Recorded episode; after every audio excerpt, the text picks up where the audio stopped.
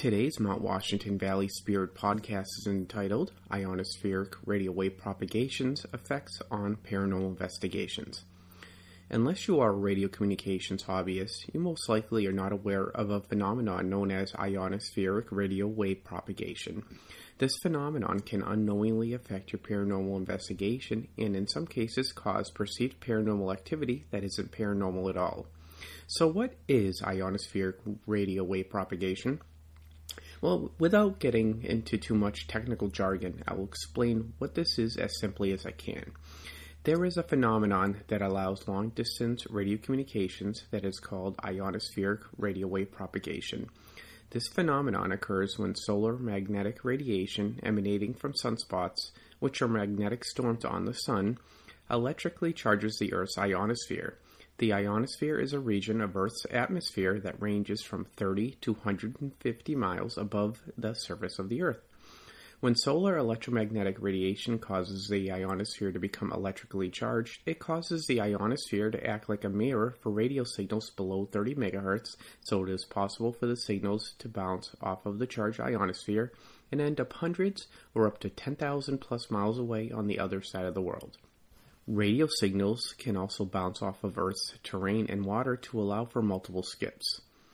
Sunspots, which cause radio propagation, are on an eleven-year cycle. Therefore, ionospheric radio wave propagation conditions go on an eleven-year cycle intensity-wise. In two thousand six, we were at the lowest activity part of the cycle. The cycle peaked again in two thousand thirteen and is estimated to peak again in November of two thousand twenty-four. It is predicted to be the strongest solar peak on record. Ionospheric radio wave propagation isn't always happening.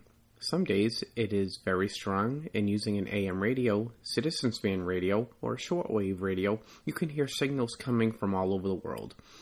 Other days, there is no active ionospheric radio wave propagation due to ionospheric conditions. The level of propagation completely depends on sunspot intensity on the surface of the sun. There is no exact science to predict when propagation conditions will be present, but there are ways to have a well-informed guess. Often the National Oceanic and Atmospheric Administration, also known as N O A A, which is a department within the United States government, will report when there was a big solar flare, which will create Aurora Borealis or Aurora Australis, which are also known as the Northern or Southern Lights. This can often increase ionospheric radio wave propagation. There are only two things that you can do to see if there is an ionospheric radio wave propagation condition in your area. The first way is to buy a shortwave radio and check out multiple radio bands below thirty megahertz. But the easier option is to monitor two websites which are maintained by the National Oceanic and Atmospheric Administration. The Space Weather Report, which is weather caused by the sun, can be found at https colon backslash backslash www dot s w p c dot noaa dot gov. That is a website to look at in the few days leading up to your investigation. Just before and during your investigation, it is beneficial to check on the current status of ionospheric radio wave propagation reports, which can be found at https colon backslash backslash www dot s w p c dot noaa dot gov backslash communities backslash radio hyphen communications. So how does all of this affect paranormal investigations, I'm sure you're asking? Well, do you use an E M F meter, a R E M pod, or a voice recorder? While I personally don't recommend using one, do you use a spirit box or a ghost box? If you're asking why I don't use them, I will pose you this question. Unless someone was a radio technician in life, how would they suddenly gain the knowledge after dying on how to alter the electronics of a radio communications receiving device to use it as a method of communication? I have been a radio communications hobbyist for nearly thirty years and hold multiple radio communications licenses. I have a good understanding of how a radio receiver works and thoroughly understand electromagnetic radiation, particularly in the radio spectrum. With that knowledge, I have to reject the theory that a paranormal entity could manipulate the radio spectrum or a radio device in a way to use it as a mechanism for communication. An E M F meter, R E M pod, voice recorder, spirit-to-ghost box, and any other device that is susceptible to radio waves can be affected by ionospheric radio wave propagation. It is common knowledge that local radio signals can affect equipment, but what is not commonly known is the paranormal investigation field is that radio waves due to ionospheric radio wave propagation are just as, if not more, likely to cause anomalies with your investigation equipment.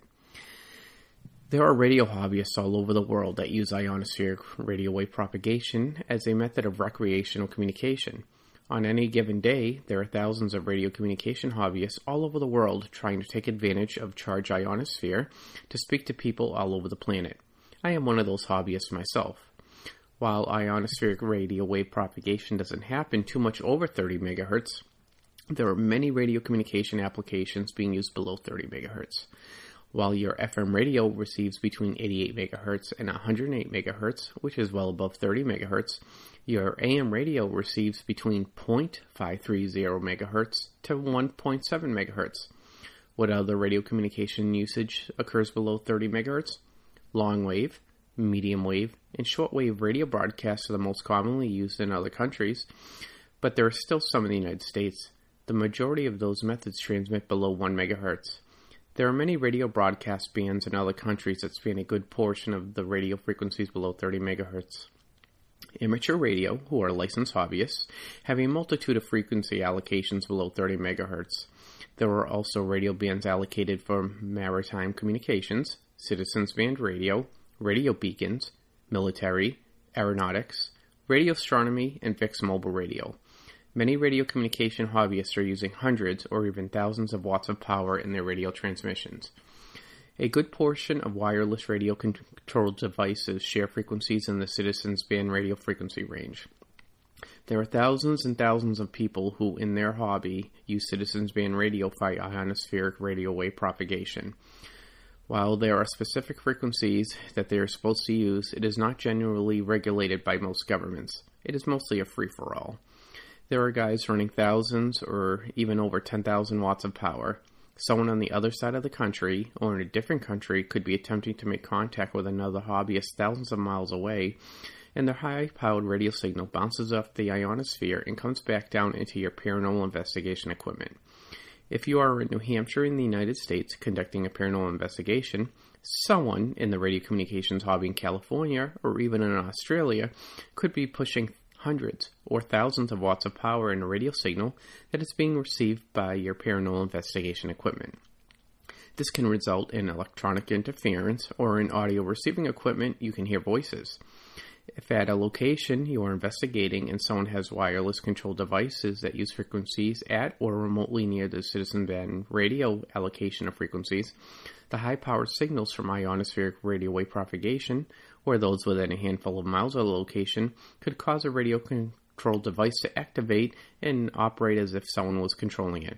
This is like a radio-controlled car or something along that line. A voice recorder could pick up all kinds of strange interference from ionospheric radio wave propagation. It can taint your audio recordings with unnecessary interference and may be misinterpreted as paranormal. An E M F meter, or a R E M pod, could light up like a Christmas tree with signals coming through from ionospheric radio wave propagation. It can cause all kinds of readings that could be misinterpreted as paranormal. While I won't use one, if you use a spirit or ghost box, it is common knowledge that they work in the F M radio band well above thirty megahertz. However, the receiver's components are still very susceptible to interference from high-powered lower frequencies. So what can you do about it? How can you minimize this phenomenon? Firstly, it is important to be aware of it. At various points throughout your investigation, check out the propagation map that I mentioned earlier in this podcast to see where the phenomenon is most active. If it is very active in your area, you need to take that into consideration when there is activity on your devices. Secondly, and most importantly, if you are using a voice recorder or a spirit or ghost box, put them in a Faraday bag, pouch, or cage when you are using them. What is a Faraday that I speak of? In general, you can pick one up for less than twenty-five dollars, and it will shield your devices from some frequency ranges of electromagnetic energy, including radio waves. The Faraday device will absorb the vast majority of the radio waves, so they won't affect your equipment. These Faraday devices are readily available at many electronic stores and Amazon. Some paranormal investigation and ghost hunting equipment stores sell them as well. But Mister Extreme, if I use it on my ghost box or spirit box, I won't hear anything. No, most likely I won't, as I don't believe spirits can interact with the device in a way to produce communication. What you are hearing are snippets of radio communications coming in from F M radio stations, and due to the observer expectancy effect, which basically means that you want what you are hearing to be paranormal, so you consider it to be as such. Put your ghost box or spirit box into a Faraday bag and watch it go silent. I use a Faraday cage for my voice recorder to help eliminate electromagnetic interference. It allows voice frequencies to pass through, but blocks most other radiation that could interfere with the voice recorder. You don't see that on television, as it would minimize sound evidence that wasn't paranormal in nature and make for a boring television show. However, your most seasoned and serious paranormal investigators use them. Were you aware of the ionospheric radio wave propagation phenomenon? Are you thinking about how some of your audio evidence or equipment interference could have been caused by it? If electronic devices were activating randomly, did you check to see if there was ionospheric radio wave propagation conditions in your area? Was there a radio hobbyist nearby engaged in their hobby, putting out hundreds or thousands of watts? As a serious paranormal investigator, it is important to eliminate as much interference as possible to help minimize false positives. It is important to monitor space weather reports when you are planning for an investigation and keeping an eye on ionospheric radio wave propagation conditions during your investigations.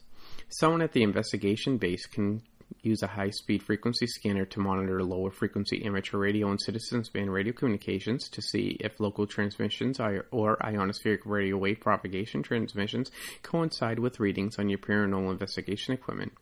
In addition, get yourself some Faraday bags to help shield your voice recorders. As an investigator, you can make the extra effort to protect your evidence and help weed out false positives. Please visit us online at w w w dot m w v spirit dot com, where you can find our social media sites and blog.